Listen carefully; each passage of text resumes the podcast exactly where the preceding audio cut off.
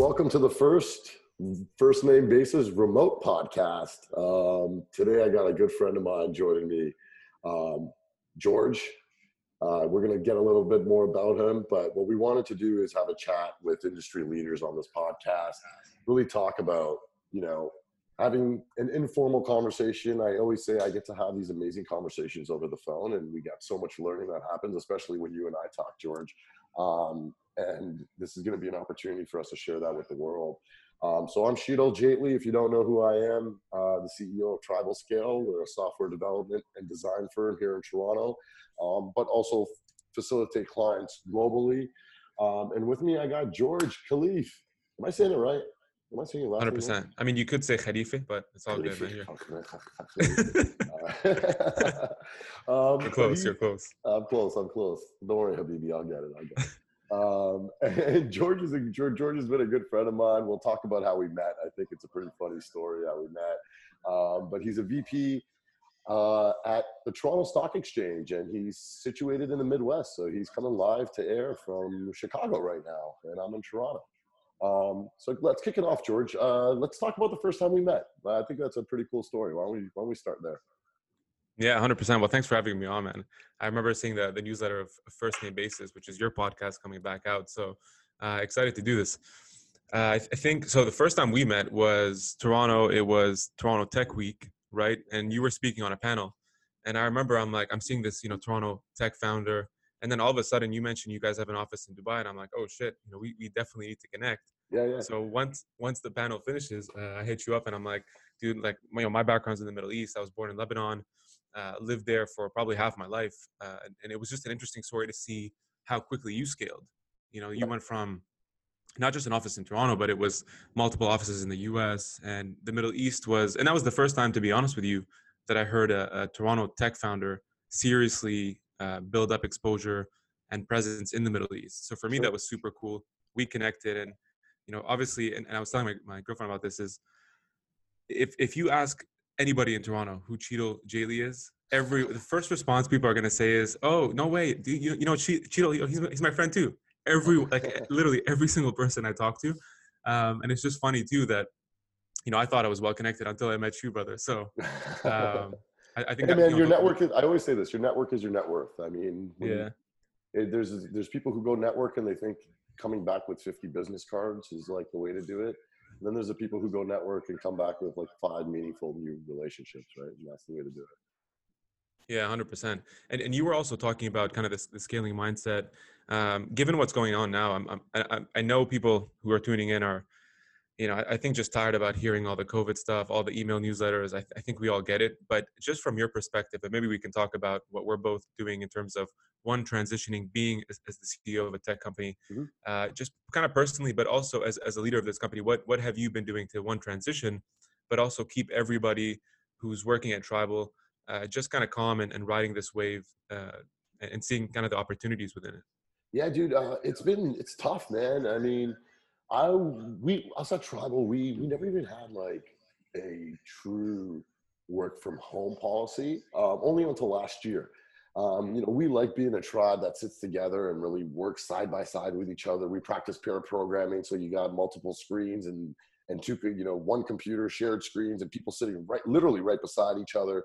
Um, and we create these very collaborative pods in a very collaborative environment where you learn a lot, even just through osmosis from people having conversations around you. Um, but last year we started experimenting with, you know, doing some more remote work and seeing how we could do that.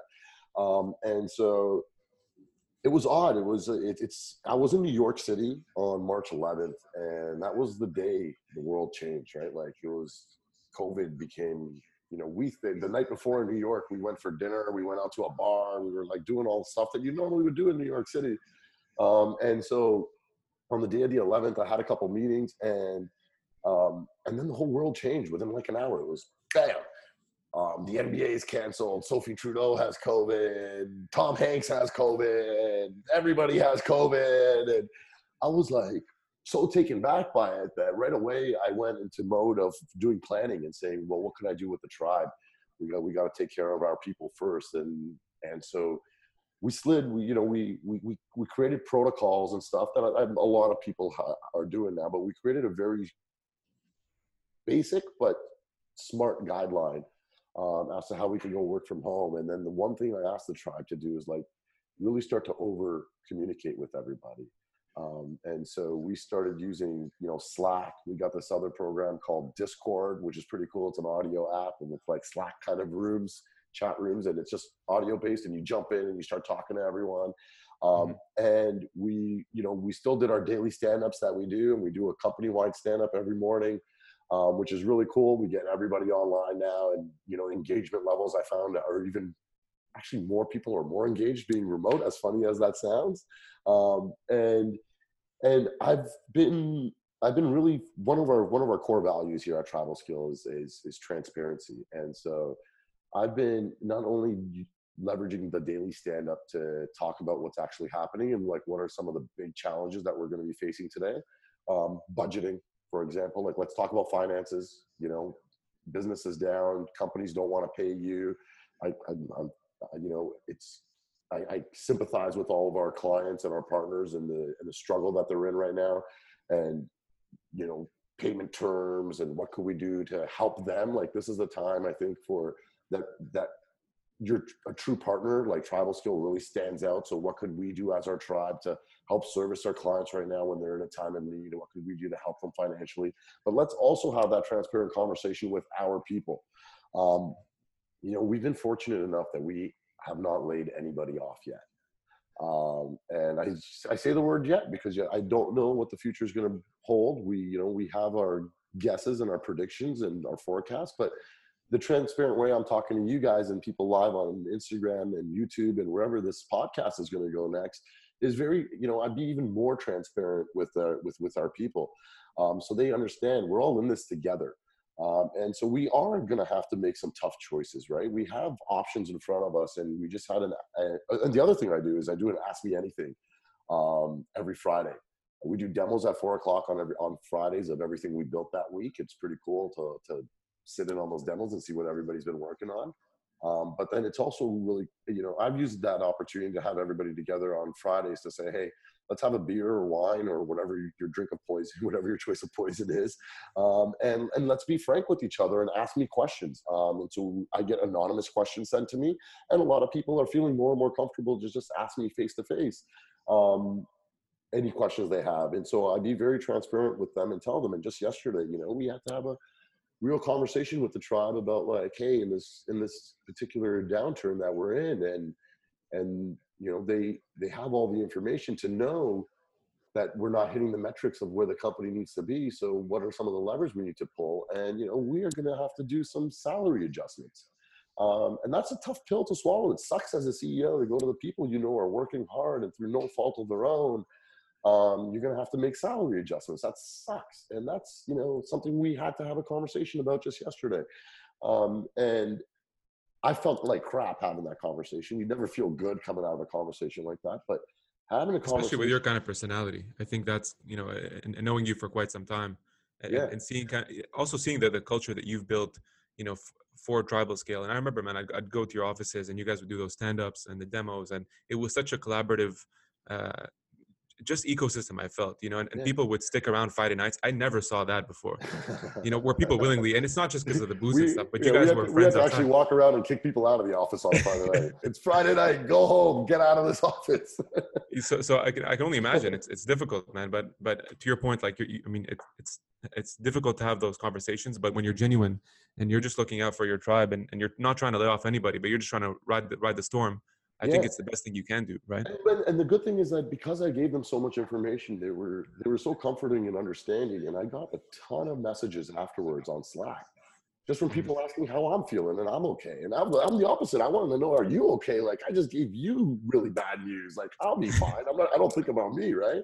Uh, but yeah. they were just like, hey, we told we're in this with you. Like we're totally together, and um, you know, especially at TribalScale, I think the we got this culture now. Um, that has actually bonded us really close together where we actually go and look out for each other and it's amazing to see i'm so i'm so proud to be in an organization with really smart people who are actually looking out for each other especially right now mm. um, well that's yeah that's that's a little bit about us um, and what we're doing. And I don't want I don't want to make this too much about COVID because I think, like we said in the beginning, exactly, like we that's been beaten over the head.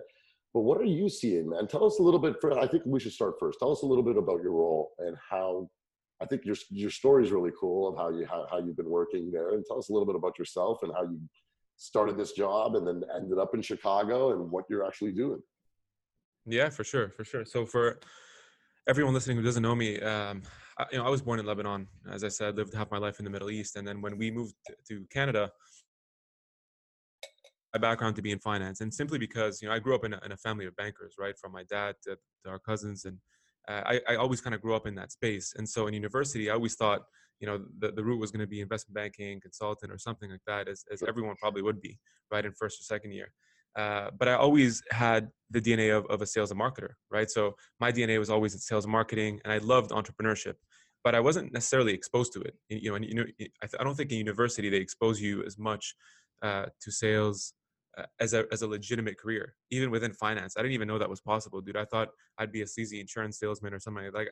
I just had this weird connotation as as I think people normally would.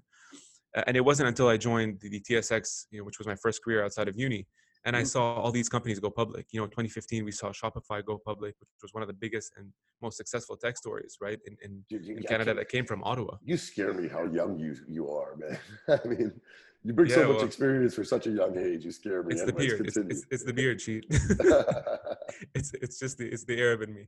Uh, but it was good, man. You know, and and I feel like you know part of that is is growing up in the Middle East and, and seeing different you know different situations and, and having at least the opportunity to come to Canada and, and be able to to you know have a chance at a better future, a better education. I know that sounds cheesy, but a lot of my cousins don't have the same opportunity. So that's why I took you know my career a bit more seriously. I think. Um, and so I started, you know, with the TSX, and I got to see the IPO side, which is when companies go public. Super cool, right? You saw a lot of mm-hmm. uh, very interesting companies go public for quite some time, and then I pivoted, went into uh, mergers and acquisition uh, with a boutique uh, firm. Yeah. So they just focused on helping tech companies exit, essentially, which was cool. a really cool experience. Saw the other side of it. Uh, I joined a financial tech company called Owl uh, co-founders are really good friends of mine. So that gave me kind of the company side experience. Mm-hmm. and then what ended up happening was tsx was uh, you know rang me up and said listen we're, we're trying to grow our presence in the midwest in the us mm-hmm. we want to open an office in chicago and and we think you know you'd, you'd be the, the perfect person for it. And that's kind of how this whole thing uh, came up. And for those wondering basically what i'm what i'm trying to do is help us companies go public in canada on both the toronto stock exchange and the tsx venture exchange. And, and it's just a platform where, where companies raise money and and pursue those those mm-hmm. growth plans. So very cool, very cool. Um, Americans, I always say, and we, you and I have this conversation all, all the time, but Americans, we yeah. always say, are very different from Canadians when it comes to business. Um, oh, yeah. I think are much more risk adverse and slow, and Americans really go and, you know, give you a shot and grab the bull by the horns and start making decisions and move really fast. Um, right. What's your experience been like in Chicago um, as you as you went and started to expand the TSX with you? Yeah, dude, that's a great question. Um, I think I've seen it from, from different ends, right? So from one end, you know, you you you might typically hear that the U.S. is more ecocentric, right? Where, and I've kind of felt that a little bit. So for example, you know, I'd come in and be like, "Oh, I work for the TSX," and I just assume people would know what the brand is because you know we're one of the largest exchanges in the world. Yeah. You know we have we have, we have a, a pretty big brand and, and yet people are like what you got you guys have an exchange up there? Yeah, yeah. i'm like toronto, up there toronto dude, has an exchange. It's not like i live in the arctic man. Relax. It's an hour away uh, by flight. So I, I, found that to be a bit interesting and, and kind of challenging from from one end. Uh, and, and, to your point i think it depends where where you are right? in the midwest in too? did they think you lived in an England? a little bit. A little bit. There's some weird connotations with canadians dude.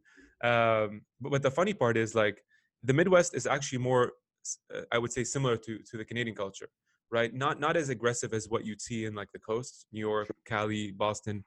Uh, and then from a cap raising, I was telling you this yesterday when we had a quick call and, and catching up. For me right now, Chicago in the Midwest, and by Midwest I mean like Ohio, Michigan, Minnesota, mm-hmm. Wisconsin, mm-hmm. dude, they're exactly where Toronto, Ottawa, that whole innovation uh, corridor, Waterloo, yeah.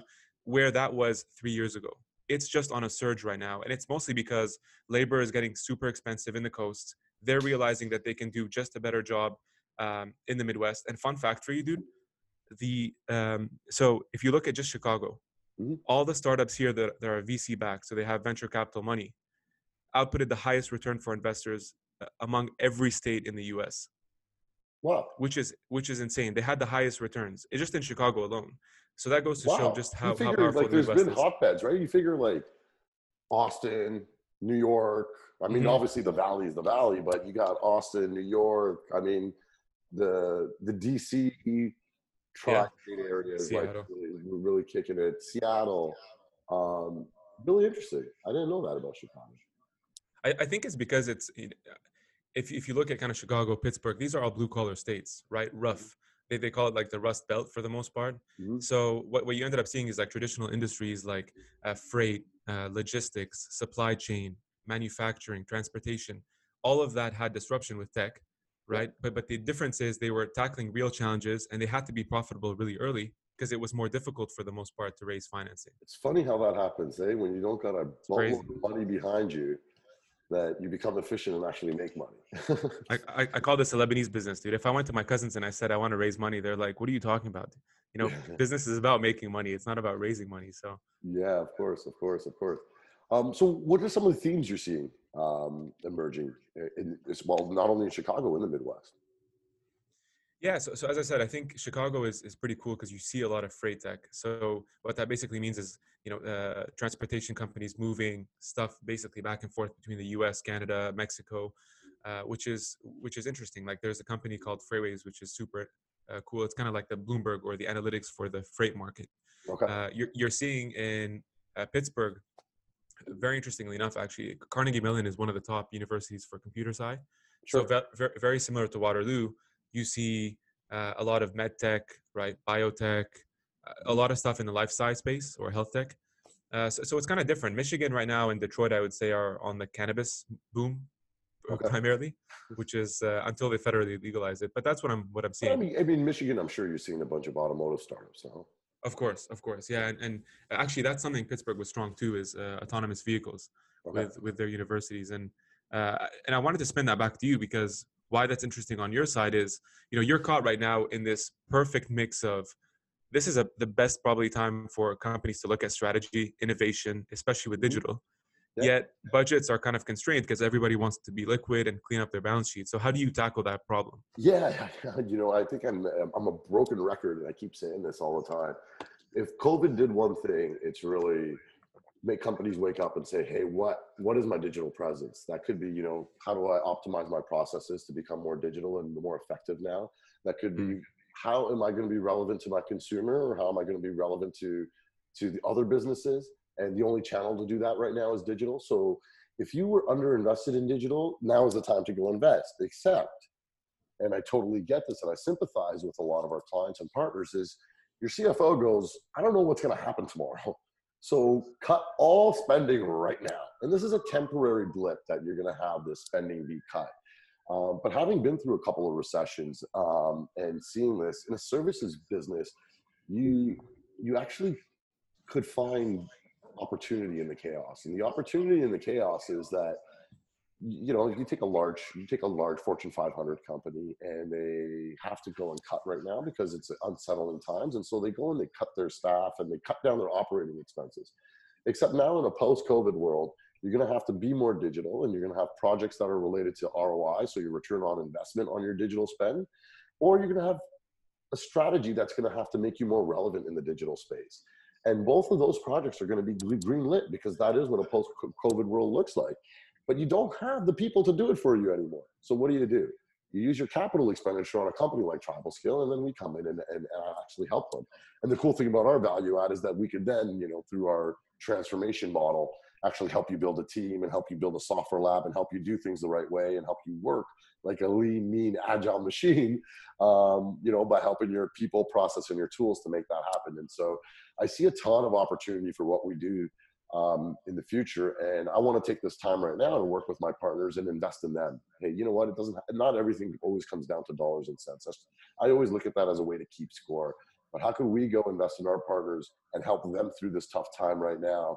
And they will always remember that us for that and know that we we step up to the plate for them and be be their actual true partner that we're in this together, so that we come out of this um, we come out of this the you know on the other end the right way.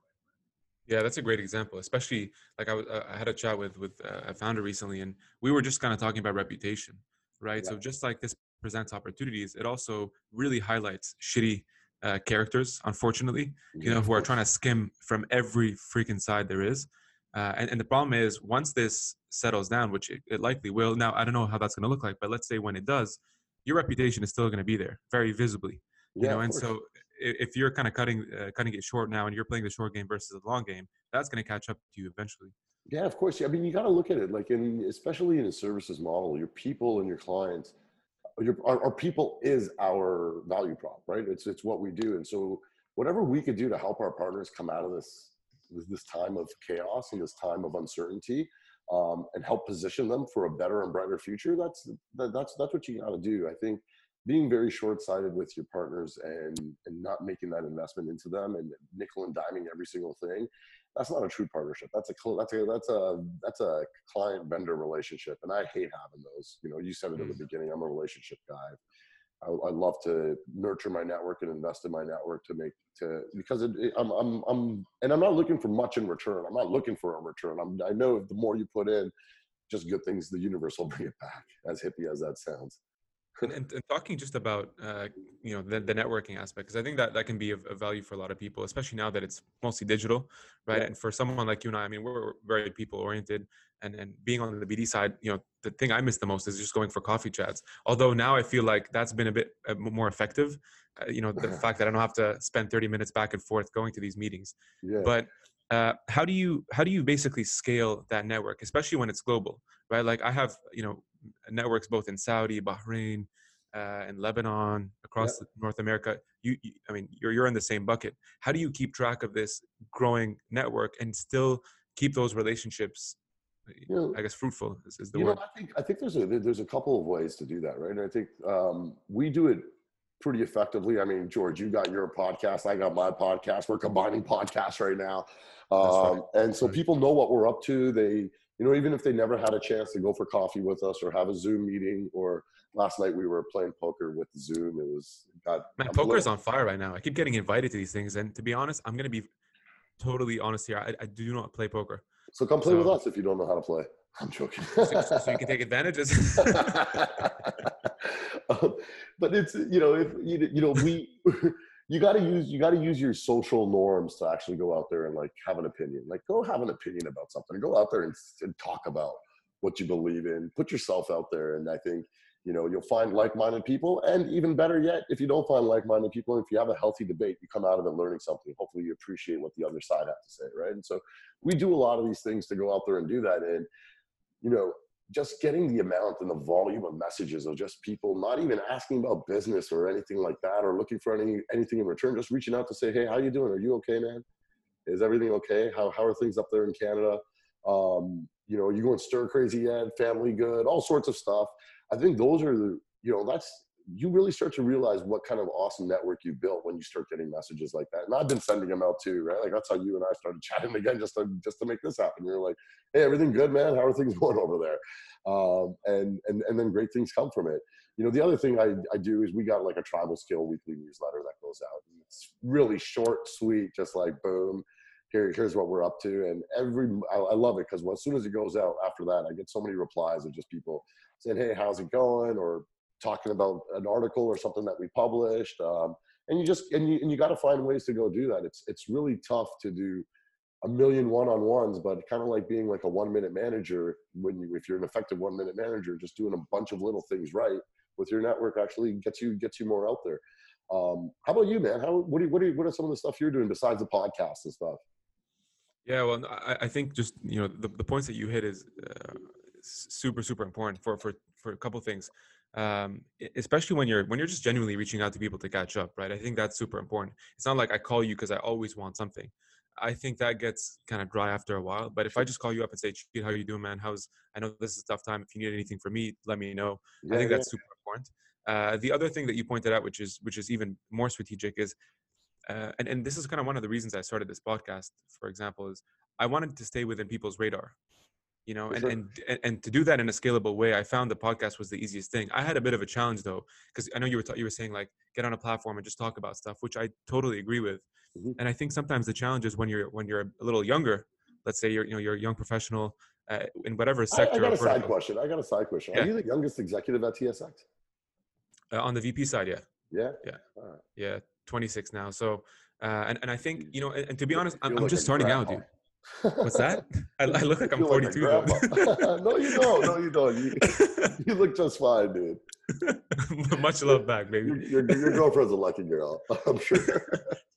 she's right next to me just nodding her head like what is? I, I thought this was a podcast Did this podcast just go there? That's well. That's what happens. Is you got to be real. Hundred percent. Um, but you know, I think that that's what helped me too, uh, especially when I was younger. Is uh, in, instead of instead of like acting like I knew everything, which I wasn't. I, I'm actually, and I- I'm, I'm constantly learning. I'm trying to improve and all that stuff. But I think the easiest way is is one document, kind of like what Gary Vee says, document your experiences versus always talk about you know what people should do. sure.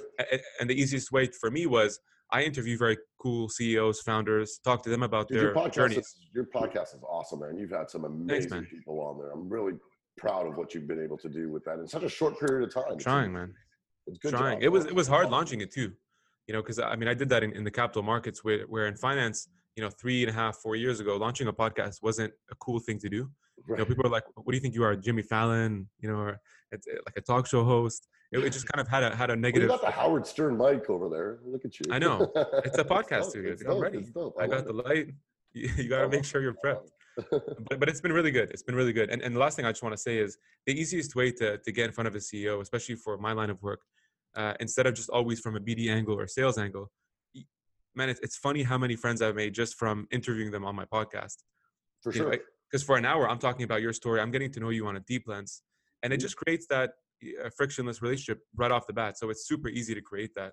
yeah, uh, yeah, yeah. Yes. So Absolutely. I think you know, like with our takeover conference um, that we've that we've done in Toronto, which was done two- awesome, man. yeah, we've done two of them, and Dude, Sheetal coming on stage with Biggie music blasting in the back. Every single person, by the way, in a suit. Uh, uh, you know, there are people from all over the place. So just keep this in mind. This setting uh, for people who weren't in attendance. You have Sheetal, who I think in Toronto is like a, you know the badass CEO walking on stage, Biggie blasting in the background. Uh, and what was your opener? I, I, your opener was was something crazy. Do you remember what it was? no, dude, you're actually making me relive it. But my opener, what I said, or the music. What you said? What you said?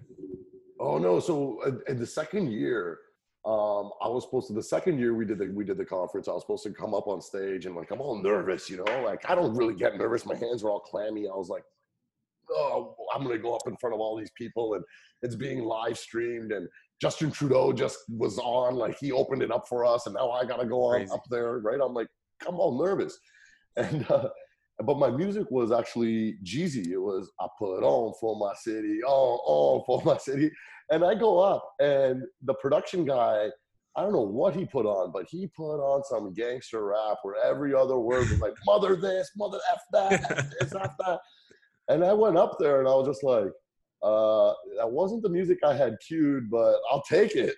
it's pretty bad. Let's go. That's why I just opened it up like, all right, we started effing up right away in the morning, first thing in the morning. Everybody was on, dude. Yeah, the energy was awesome in that in that conference too.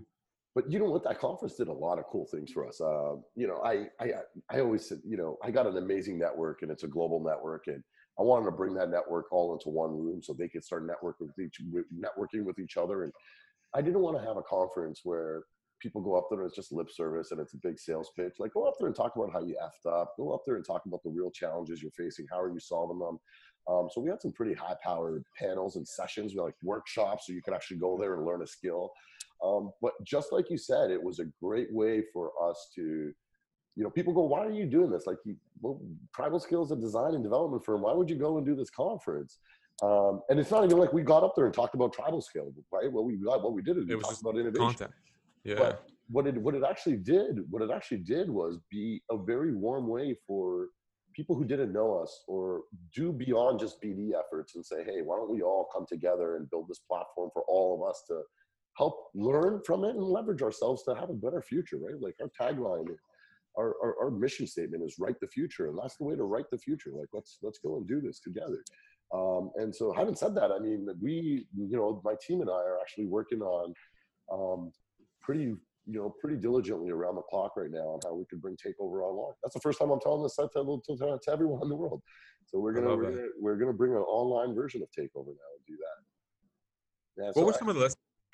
Just, just on on because uh, I think for, for maybe for people who aren't as close to, to the to the tribal story, I think there are so many interesting points. Which is, man, you, you you guys were able to grow so quickly, and I think what's what's even more interesting to that is you came from the sales side and i remember you you were you know you talked on stage about different roles some of which worked out really well some of which not at all in terms of being chained on a desk and just not vibing well with with your mindset how do you go from that for people listening who maybe this is a perfect time for them to start uh, the venture they've been putting aside mm-hmm. to starting tribal scale it hit 100 plus employees at, at one point you had massive growth man. You know office in dubai multiple in, in, in the us working with some of the largest clients. How do you go from you know selling door to door to building TribalScale essentially?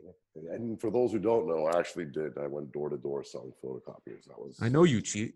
That's what i did dude. That's my, that's my you know what? It was cool. I just just on that copier story i was told i was told by one of my mentors and he was like hey man you got this knack for sales and you've been doing this business development stuff but you never got any formal training um, go into the copier industry and if you could go and sell a box that prints paper better than someone else who has a box that prints paper.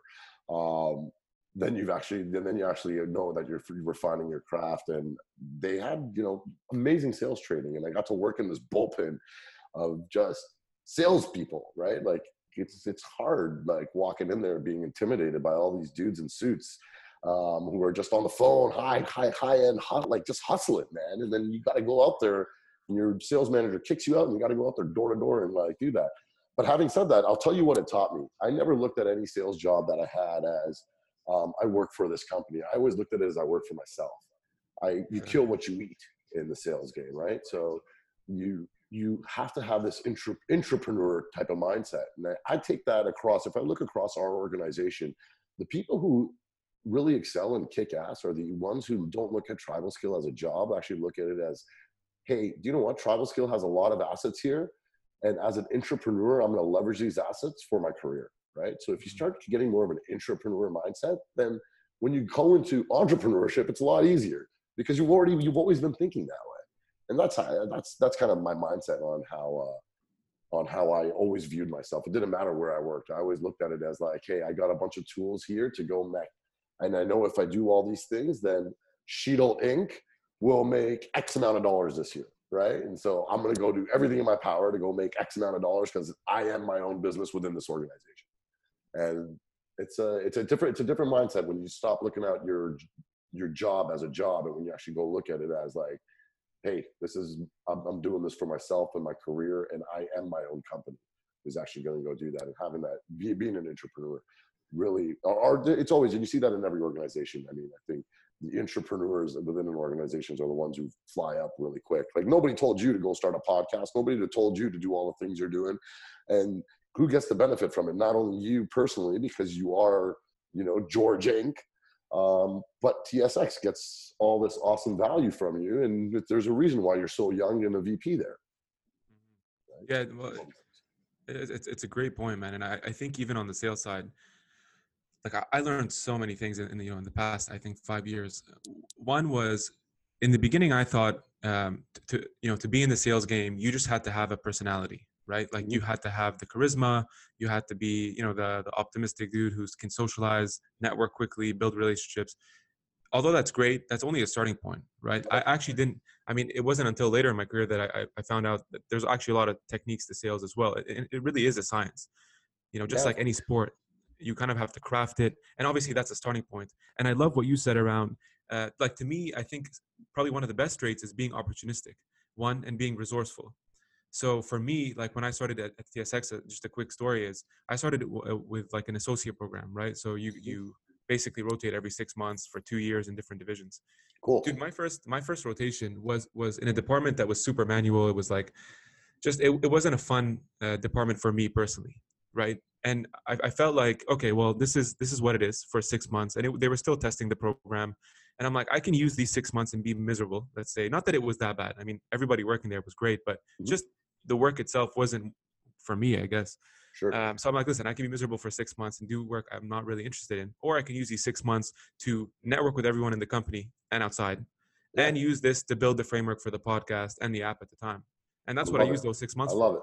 Right? Where people, in, I think, in a different position would have, and I think this is where perspective comes into play, right? It's very easy to just lose it and be like, you know what, this is handed sucks. to me." Yeah, this sucks. This What am I doing? This is this is not what I wanted to do. I never signed up for this. Right. Exactly. So, so I think attitude is super important in, in sales because it's it's and you, I'm sure you've you've dealt with this, man. The rejections, the no's, you know, the hangups in your face, and and you you get so close with a I get prospect. told to f off 15 times a day, and I'm still smiling. I haven't done my job.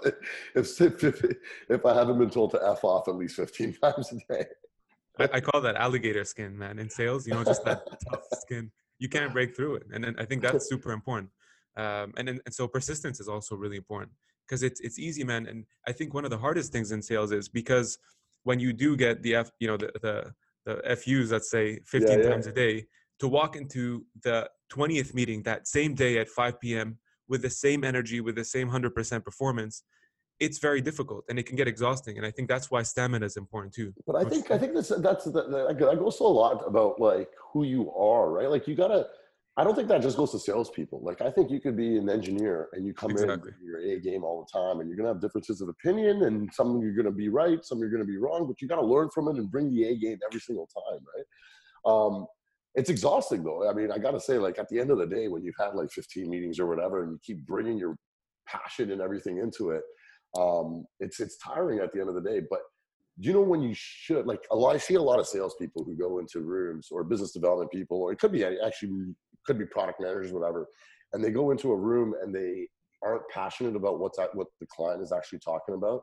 Um, it shows right away. You have to actually like you should probably kill that deal right away because you're not Mhm. doing that person any justice and you're not doing yourself any justice on working on something that you don't give a shit about, right? Right. um, I think you should always like I always say I I'll never sign a deal. I'll never get a deal signed that if I was in the other person's shoes, I wouldn't sign myself. You got to make it the right win-win and say, hey, we're completely aligned here. With you know, we we we we see the same vision so that we can execute onto that vision, right? Otherwise, it doesn't happen. I'm curious to know from, from your seat as well, like because you've built such a great culture and, and really a strong, strong brand around tribal.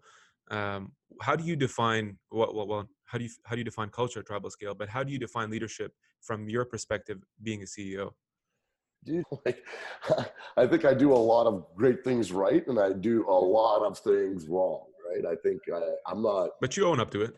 I own up to it. I own up to it all the time when I when, when I mess up and and you know I, I'm I'm being very critical of myself and hard on myself, but it's the only way to learn. Unfortunately, I'm also the person who doesn't learn from other people's experiences way too well. I, I, I mess up on my own and end up learning that way. if I could just fix that part of my life, I'll be. I'll, you have I to would- go through it. I, yeah, I, I don't know why. I was on a call earlier today, and they're like, "Sheetal, you love your back against the wall. That's your adrenaline." You know, um, they're like, "It's you're like one of those guys like." In the back in the days of hunters and gatherers, you would have been the hunter out there with adrenaline the whole time. Like you got to kill what you eat. Chasing the mammoth. yeah, chasing the mammoth. um, so maybe it is adrenaline, but uh, you know, I think I think you gotta just treat people the way you, you you'd want to be treated yourself. I think is the big thing. You know, when things get heated, um, I dude, like my first two and a half, three years of TribalScale, I'd fucking have blowups. I would lose my mind. I would be yelling, screaming, whatever. I've started to do a lot of self reflection in the last like year and a half, two years of saying, hey, you know what? There's more effective ways to communicate. There's better ways of taking a step back, looking at what the problem is, and going to solve it. Um, you know, sure, you're going a million miles an hour and yelling and screaming just seems like the right thing to do to get shit done, but you can often get more done with honey. And you know, I'm no perfect leader, but I think there's a you got to let teams be. You got to give teams autonomy to go out and do what they need to do. But don't for and my big fault, I think, has been that I did that and then I really screwed up the piece about accountability. Um, going back to that team and holding them accountable to say, did they actually complete what they did? Um, and that is that is Do you feel that that's it's because you you you were you were scaling at a pace that that becomes No, I just, difficult? I just think it was, it was my personality that I trust, and I just figure it'll be done, and it'll be done right, or whatever it may be. so you uh, trust first, and then you you like ex- like trust first, and then execute, so I can actually prove. Yeah, but then I, I, but I, my problem is I didn't check up properly to make sure is it being done, or Gotcha. hey, is this in line with a larger with, with a larger initiative? And I think my big takeaway is, hey, when you have an accountability, like when if you have a if if if we set you off on a task, like let's say you and you, you and I are working together, and I put you off on a task, I think you better bring your A game when it's time to like present to me and, and do it right. And that meeting doesn't necessarily have to be a meeting where you go out feeling great. It, Mhm. We there might be oppor- there might be areas that you know yourself you didn't complete your stuff, and you got to hold yourself accountable and be like, hey, Sheetal, this stuff's not done, and be ready for an answer of why isn't it done, and it should have been done by that date. Like, what did you screw up on, and how was it done? If you look at some of the most successful people out there, um, you know, I'm not saying it's right, but like Bill Gates, Jeff Bezos, I could go on and on. Of these guys are reputations of being assholes. You can say all you want about Steve Jobs, but he changed the fucking world, right? Like, I think I think there's a way of doing it without being a prick, but Mm. I think I think people should be ready and confident to go into a meeting where you're presenting something to your boss that hey you've done everything you can and you've brought your a game. And if you yourself don't feel you have then be ready for a difficult meeting as to why you haven't done it and what are you going to do to change so that you don't have a bad meeting with that person again right? Mm. And we as leaders a lot of the time take the easy way out of just like okay everything's fine let's move on and uh, your friends are your friends for outside of the office. In the office, get shit done. Yeah.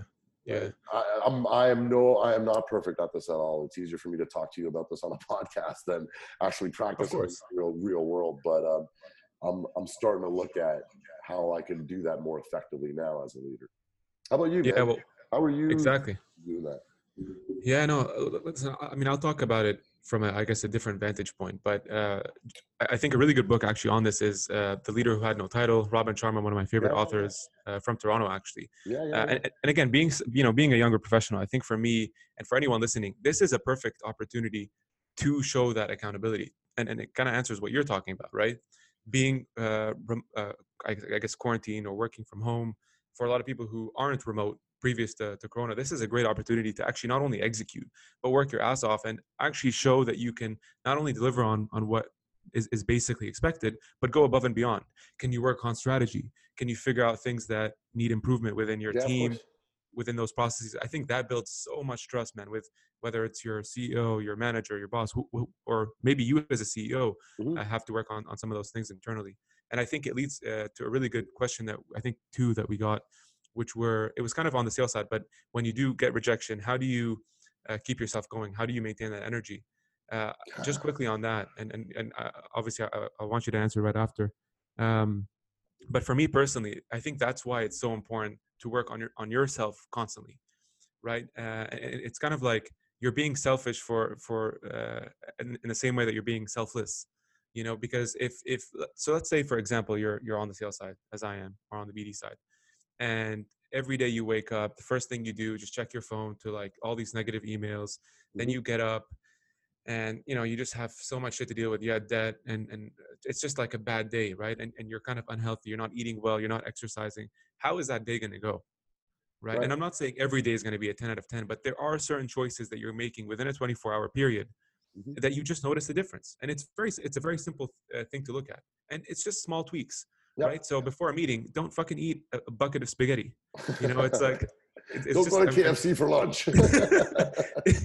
you know and, and I know that's an exaggeration but i feel like if you wake up fresh perspective you know the night before you're getting ready for your day you know exactly which meetings you're doing the research up front you're trying to eat healthy exercising just even if it's a little bit that energy is super important to keep you uplifted and last thing i'll say for me man is is on the macro it's just the why you know and i know people talk about it so much but it really really is important because if if like take me for exa- uh, example right? I just moved to chicago uh, basically working on my role by myself across the Yeah. midwest you know and i'm trying to build the blueprint. And then all of a sudden two three months later corona happens then we're in a recession markets are down. You know how do you think i, I want to feel. But Yeah. I, I think in every in every you have every excuse to just throw up your hands right now and be like, yeah. "Oh, like this is I got every time. excuse not to not to hit my targets or whatever right now. Right? Exactly, exactly. But the perspective then is this is going to give me more time to to learn even more about my craft, learn more about the market, get better acquainted about who I should connect with in the ecosystem. Mhm. So once this thing clears, I'm going to be full throttle like a freaking jaguar. You know, and I, I think that I think that that's an important one. So that's my take, at least, for that question. Cool, cool. No, uh, th- thanks for asking questions. For those, I know we got some people on right now. We got Yeah, if you got any more, yeah. If you got any more, hit them. I'll answer your question a little differently. Um, Cheeto, go ahead. I don't really look at it. The question, the question is asking, you know, what's my rate of rejection? I don't really look at my rate of rejection, but I think the question is more centered around how do you bounce back from it, right? Um, Yeah. I said it before. I said it again. Um, I would never do a deal if I wasn't on the other side of the table and sign it myself, right? Like if I Mm. put myself in the other person's shoes. So I don't look at reject. I look at rejection as a way of being like, hey, you're to come around every time I pick up the phone to make a cold call or every time I go into a meeting with someone, I am looking at it like I'm doing you a favor right now by being here. And that sounds arrogant, but my lens is I'm doing you a favor right now by being here because I'm actually going to bring a bunch of value to you. And if I was you, I'd be working with me. I am somebody you need to be working with, right? um, and it, it's it's a mindset. It's a whole whole different mind, mindset change. That I'm not going in to try to sell you. I'm going in to say, hey, you know what? I got a great solution to these problems that you're having, and I am the solution. Well, TribalScale is a solution more often than not. I'm not the solution, but TribalScale is a solution, and let's let's sit down together and solve this problem together. And so I'm doing you a favor by by by, by coming and talking to you. And when you have that attitude and you go in there, rejection is not really rejection. It's like, Sheetal, this makes sense. You, Yeah. know, you do need to come back to me in a couple months when I'm ready. I got some homework because I'm not ready for you yet, and that's fine, right? So it's not really rejection. Um, you know, sure. Can you I share that story, by the way? The uh because I, I, I sorry I didn't mean to barge in. No, but go for it, This go is for a, a perfect story when when I think it was in New York.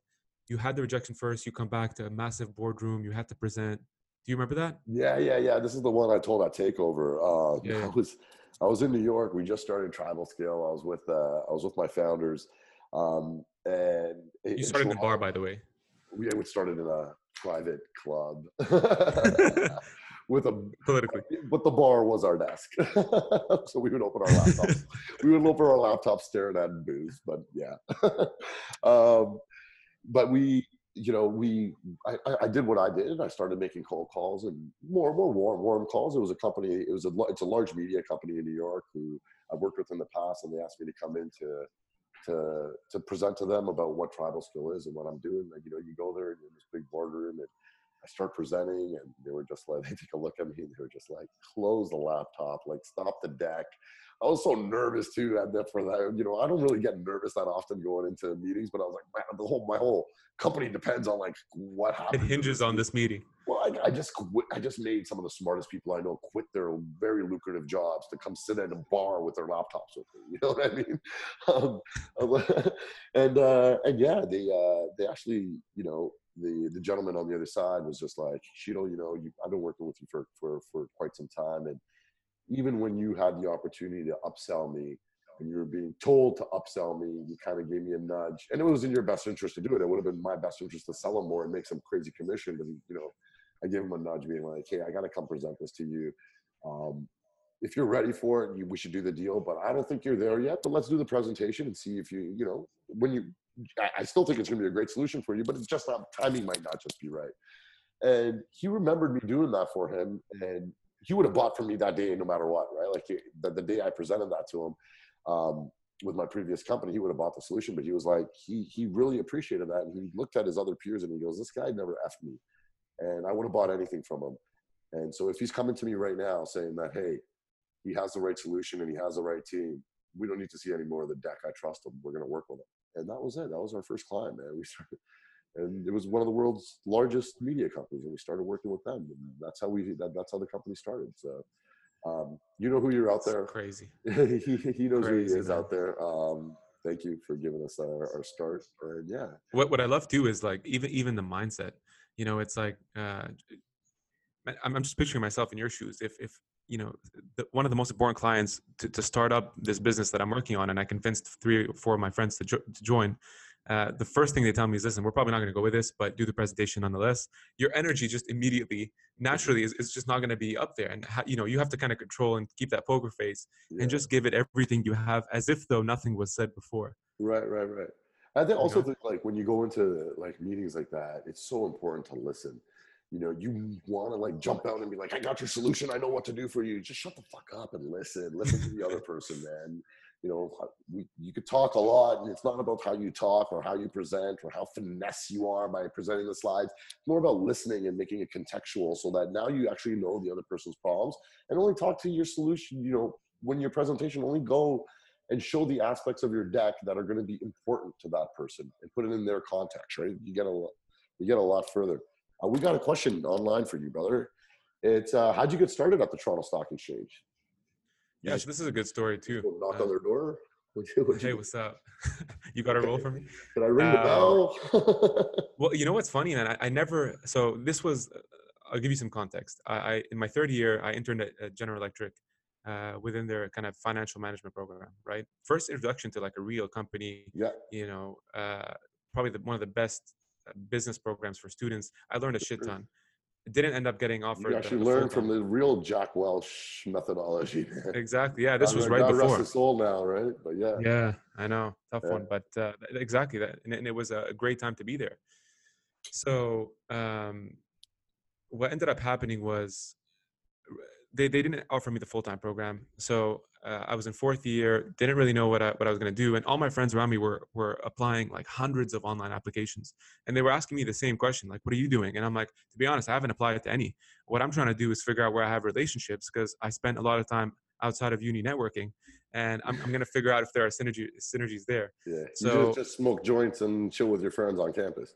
basically basically uh, is what i'm trying to say and what ended up happening was uh, so i'm in the financial lab and uh, i joined a couple of my friends who, who started up a, the the first investment fund at telfer which is the business school for university of ottawa one of the first sponsors to actually give us money was an executive at the tsx so i spent a lot of time building that relationship with him and he became an early mentor of mine jean de Gagne, uh, great great guy and uh, i happened to, to find an opening for the first associate program at TMX that they were just launching.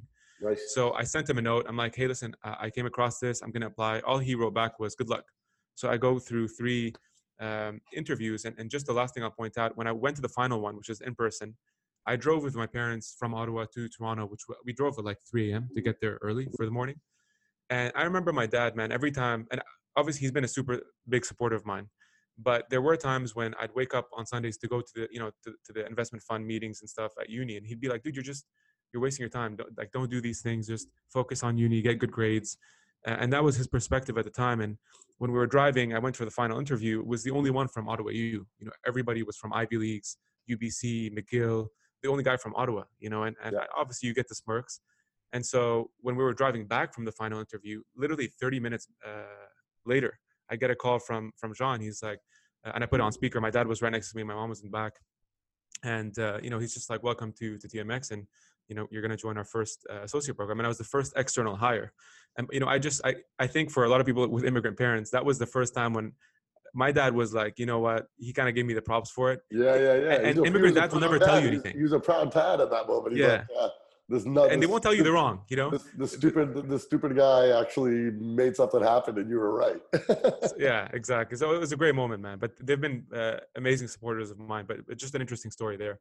I don't know if you've ever dealt with that, being an entrepreneur with immigrant parents, but God, my mom was just like, "What? What are you doing? You're quitting job? Are you stupid?" the, the, the corporate side. what do you mean you're going to quit job? You dumb, stupid. it's tough to convince. Yeah, you know, it's funny. My mom the other day, like we've been doing travel skills since uh, end of 2015, November 20, uh, October 2015 is when we first like started um, trying to figure out what we're doing. And uh, my mom just the other day, she's like, "What do I tell my friends at work what you do? I still don't understand myself." I'm like, "Wow, you still don't know what I do?" That's so Um, jokes. cool. Um, yeah. Dude, what what advice do you have for? Look, there's a lot of people getting let go right now, which sucks. Um, but I think you you said a couple of cool things right now where you were like, "Hey, you know, this isn't a, you, you took an opportunity to invest in yourself. You're what you're doing right now, since things are a little slower. Um, in your current day job, you're investing in yourself for the future. I talked about what we're doing with clients to make that happen. What do you recommend to people who've just been let go, man? And they all they see is doom and gloom in front of them. And so, what do you recommend they should be doing to to come out of this? Yeah, it's a great question. Uh, listen, number one, it's not easy. Uh, I, I, can only, you know, imagine how you're feeling right now. Um, and, and to be honest, I've experienced it too. The G example was was a perfect one, and there were other points in my career where it didn't work out, right? Mutually, like it just didn't work out. And uh, what what I would say is this is a great time to, I guess, invest in yourself uh, first and foremost. This is the perfect time to uh, start putting yourself out there. Leverage social channels which i always talk about. So as, as i said in the beginning this is going to be very difficult on you kind of morally. So the first thing i would say is just make sure mentally you're in a good place. And uh, these are just some some things i do. Doesn't mean that they're going to work for you but for me that's exercise constantly right? And and, and just kind of daily exercise. And mm-hmm. uh, i think from a sanity perspective if you can go for a run or do some i know now we're quarantined do some yoga at home. back there that i haven't used yet. You, got, you got the peloton so hopefully you jump on that but uh, just any cardio workout, man. Because when you get a good sweat, you, you get your mind off of off of the rut. If you're gonna sit on the couch, bust out Cheetos and, and Ben and Jerry's, it's not gonna take you to a better place. This is not the time to basically give up on on this path. This is the time to really go hard at it while being being mindful of of your situation, and it's cool. Um, surround yourself with with good people, right? Good yeah. friends. Even if it's quarantine, get on a Zoom call. For me, obviously, family is super important. My parents, uh, whether it's your partner, it's it's close friends, uh, you know, someone like Cheeto who can you know slap you in the face and and with, with, with, like positive words essentially and get get your uh, get you going again. I think so from a from a motivation perspective, that's what I would start with. The second thing, and you pointed this out, which is super important, is uh, oh, someone said he's hiding his Cheeto is hiding his Doritos right now, hundred percent. Yeah, yeah, uh, yeah. I'm you know, the other thing I'm I would say, lady salt and vinegar guy, but sure. um, you know, I, I would say this whole kind of spray and pray approach to, to, jobs right now is the worst thing you can do. I mean, it's, it's the worst thing you can do, anyways, regardless of, of the situation now. Mm-hmm. I would spend more time researching real companies that that you that you really want to work for. So uh, it's it's as basic as this: come up with a list of ten companies you really want to work for. I don't care if it's descriptive, yeah. TribalScale, Google, Facebook. Just draft them. Okay. Second thing I do: start getting more active on LinkedIn. If you don't have a big top profile, make sure that's fixed first. And then what I'd start doing is figure out who within those companies you really want to connect with. The other thing I would want to do is figure out from those companies how could I be of value, right? So if I'm applying to a sales role, a BD role, I'd first read the description online. I wouldn't apply there, but I'd read it online and then connect with that person. Say, listen, I just want 15 minutes of your time. Um, I kind of wrote a one pager or white paper, whatever it is, on this role. And I, this is how I think Google can market better to millennials. Or if I'm applying to a big bank, this is how I think you can approach uh, Gen Zers with financial planning. You know, there's mm-hmm. there's robo advisors like Wealthsimple. This is what I would do if I, if I were you. And I just want 15 minutes of your time. I'd love if we can get on a call. So basically, I'm giving you the micro, but what that means on a high level is do your research upfront. Be very thoughtful and mindful as to who you're approaching and targeting. Uh, you know, stay optimistic and be patient this is not the time to be super desperate, you know, throwing out your resumes from the balcony. Uh, th- this is the time where you get sniper focused, laser focused. Um, and, and also don't forget your worth. That's the last thing I would say. You know, when, when I wasn't offered that full time at GE, I kind of felt hit, man. I'm like, shit, well, you know, if Fortune mm-hmm. 500 is telling me no, who's going to tell me yes? And it's easy to get in that slump. So I think that's why, you know, working on things outside of that and keeping yourself active, busy, creative, like my podcast helps with that um, just keeps you on a bit of the, the correct path. And just because one role lets you go or whatever the case is, doesn't mean that your self worth is, is tied to that. we got Nahal Mehta on uh, on Instagram. Nahal, what's going on, bro? Oh, what's up, brother? Um, I think I saw Sunny up up in here. Too. Congrats on your wife, by the way. I think I saw she joined a board recently. With Hillary, yeah, with Hillary. Congrats to Reshma, man. Shout out. Um, what would you say, G? To that? You know, I, I, George, I love what you said. I'll, I'll, I'll say it from the other side. I mean, I get bombarded with people wanting to work with us all the time, right? And, mm-hmm. and the worst email you could ever send me is, "Hey, Sheetal, um, I'm a young person and I'm really energetic. Uh, can we go for coffee?" I'm like, "Yeah, that's. I'm sure I would love to do that, but if I answered everybody who did that, um, I wouldn't. I wouldn't have any time to do any real work." Um, the the people who make it onto my calendar, I give mad props to. They come in, they they send they send me something compelling. They you know whether it even be a quick deck or they write an email that's super concise and really not long, but like hammer home bullet points on like why it would be super important for us to have a conversation with this person or people who like come in like and say hey you know what here's my here's here's what i've done in the past here's how i could really leverage TribalScale Sheetal, I've applied.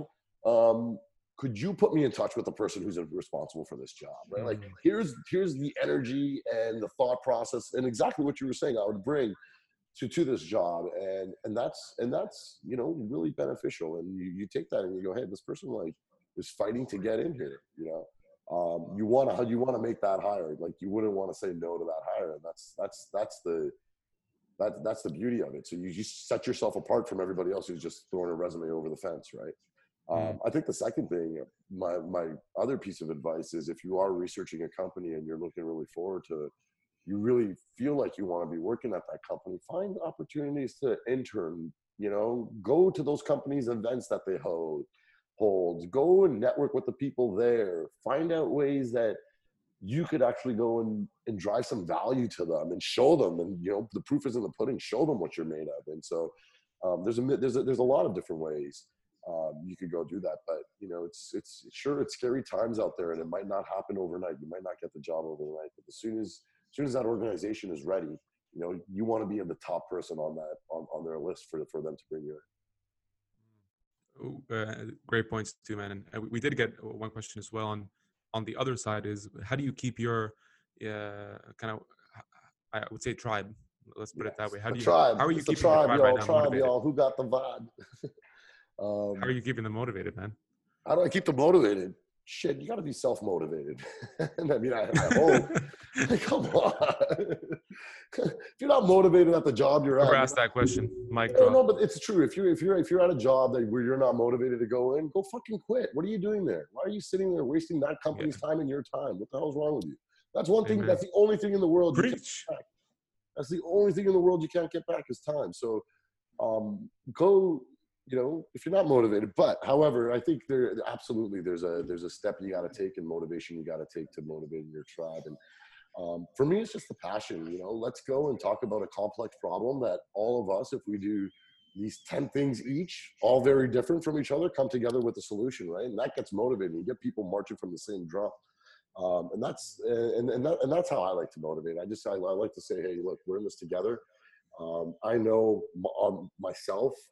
There's only very few times I could go beast mode and solve a lot of problems on myself. Um, but it takes a team to go do it. So how are you going to go and like talk to your team and get them on this, you know, get them passionate about the task at hand? Um, and it's usually the task and knowing what their role is and how the important role they play in solving that task um, is what is what starts getting people motivated. So, yeah, and and also I, I think like you're not always going to be motivated every single second of the day and right. there's also going to be things that you're going to do that you just don't enjoy even as a founder man like eh, you know oh in the early God. days you have to do the admin, the HR, the hiring, yeah, the firing. Yeah, like you have to uh, be all of it essentially. It's not always enjoyable or, or, every aspect of it, but you still have to do it. So uh, that oh, feeling. Dude, I that, hate I hate finance meetings, man. Like it, it drives me nuts. But you, it, was, it was probably the biggest mistake I had is that I still went away from it. You know, I yeah. had to find out now. Now, actually, I enjoy them. I mean, to be honest, now actually I enjoy them. But it was just because it was my lack of understanding um, that made me hate those types of meetings. And so you got to figure out ways, even in tasks you hate, of how what you what aspects of it are you going to like, so that it becomes better for you, so you actually enjoy doing it. All right. Here's George. This one's this one's a good one for you. How can companies continue building their brand even when they're operating remotely? Mm, yeah, that's a really good question. Listen, I think you know you you, you definitely don't want to be tone deaf. I yeah. think that that's that's number one.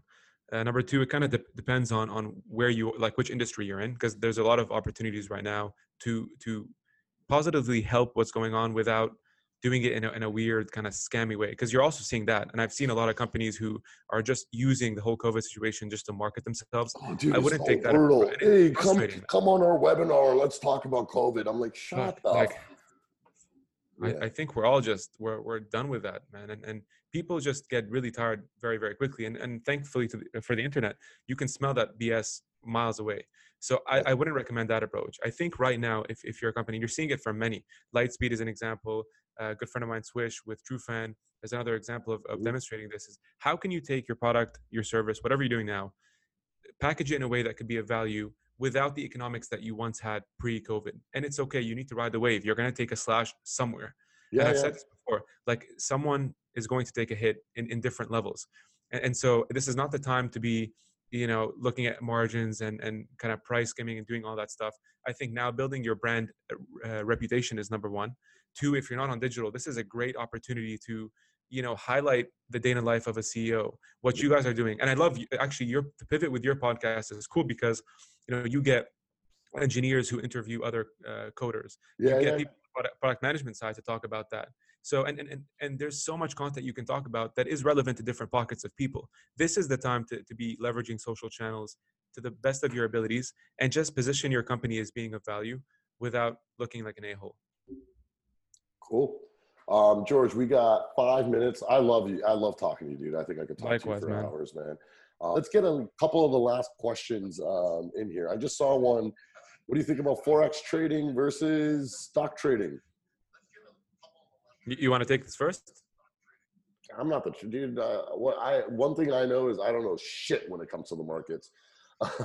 I have Danny, no miss idea, you too, bro. I have no idea why the markets are up right now or even climbing back right now. I mean, the Fed just printing a bunch of money and throwing it at the problem, I don't think is a reason that market should be up, especially for two months when everybody's staying at home and spending power has died. Um, but what do I know? Obviously, I'm I'm a fool. I'll let you no, you're, you're, good, dude. I'm no uh, Warren Buffett, dude. likewise, man. Likewise. I, am I'm, I'm gonna say something. I mean, this is just what I do, uh, and I think it, like Nassim Taleb talks about, uh, the best forecasters are are, are uh, taxi drivers. So I think we're all in the same bucket, right? Yeah. Um, I, I, would just say, in terms of uh, stock, my, like my my personal philosophy. This is not the approach of TMX or whatever, uh, but my personal philosophy was a chunk of my portfolio. I actually love Wealthsimple. so shout out to them uh, you know, it's more kind of passive. They do a lot of the rebalancing. Love it. Love it. I love. So, I love the fact that they got young people actually giving a shit about their savings and exactly. Future. I love it. I love exactly. everything Mike and Mike Catch and shout out to you and the Wealthsimple team. They they're just killing it. I love it. Exactly, and I think what what this thing has taught us, especially for uh, people who are you know twenties, thirties, listening, build an emergency fund first, pay off your debt, um, and then you know whether it's uh, ETFs like exchange traded funds, which is what I prefer investing in. Mm-hmm. Uh, I think I think those are more kind of uh, risk averse. I would say if you want to look at individual companies, there are a lot of great resources to either read or like one of my favorite books is The Intelligent Investor. If you want, or Walk Down Wall Street. Investopedia is obviously always good for just common questions. It's like the Google for finance. But right so now, I would that say that was Investopedia, Walk Down Wall Street, and what was the third one? Uh, the intelligent investor for, intelligent for investors. So there you go. You yeah. got some time on your hands, COVID people. exactly. Go read, yeah. Danny, hope you're doing well, bro. He's sending some love from Dubai. So I love it. I love it. What's up, Danny? Um, no, this has been this has been really cool, man. I like this this remote podcast is actually working out. I'm liking it. me too, man. Well, thanks for having me on, dude. And and just to no, cap this off, yeah. One last thing for you. What would you say uh, would be an advice for someone you know in their, in their 20s, 30s, you know looking looking to start a either a company or a venture whatever the case is there's no time better than in recessions. The amount of innovation that happens in downturns it's it's when you have to innovate. You like standard business models could go out the window now.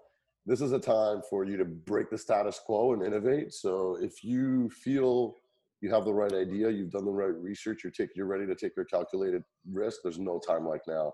You know, you got guys like Nahal and, and others out there who are still, if your idea is sound and your team is sound and you're going to go solve a big problem, um, go out there. I'm sure you could still go raise. You could still go get money. That's that, that's not going to stop if your if your idea is sound, uh, or at least it'll get you on the right track. But I think in recession, some of the best companies come out of them. So I'm I'm I'm going to be watching and hopefully taking part in the next wave of uh, of companies that come out there. I, I think there's a lot of innovation that's going to come out of this, and that'll be one of the positive things we take away from this pandemic.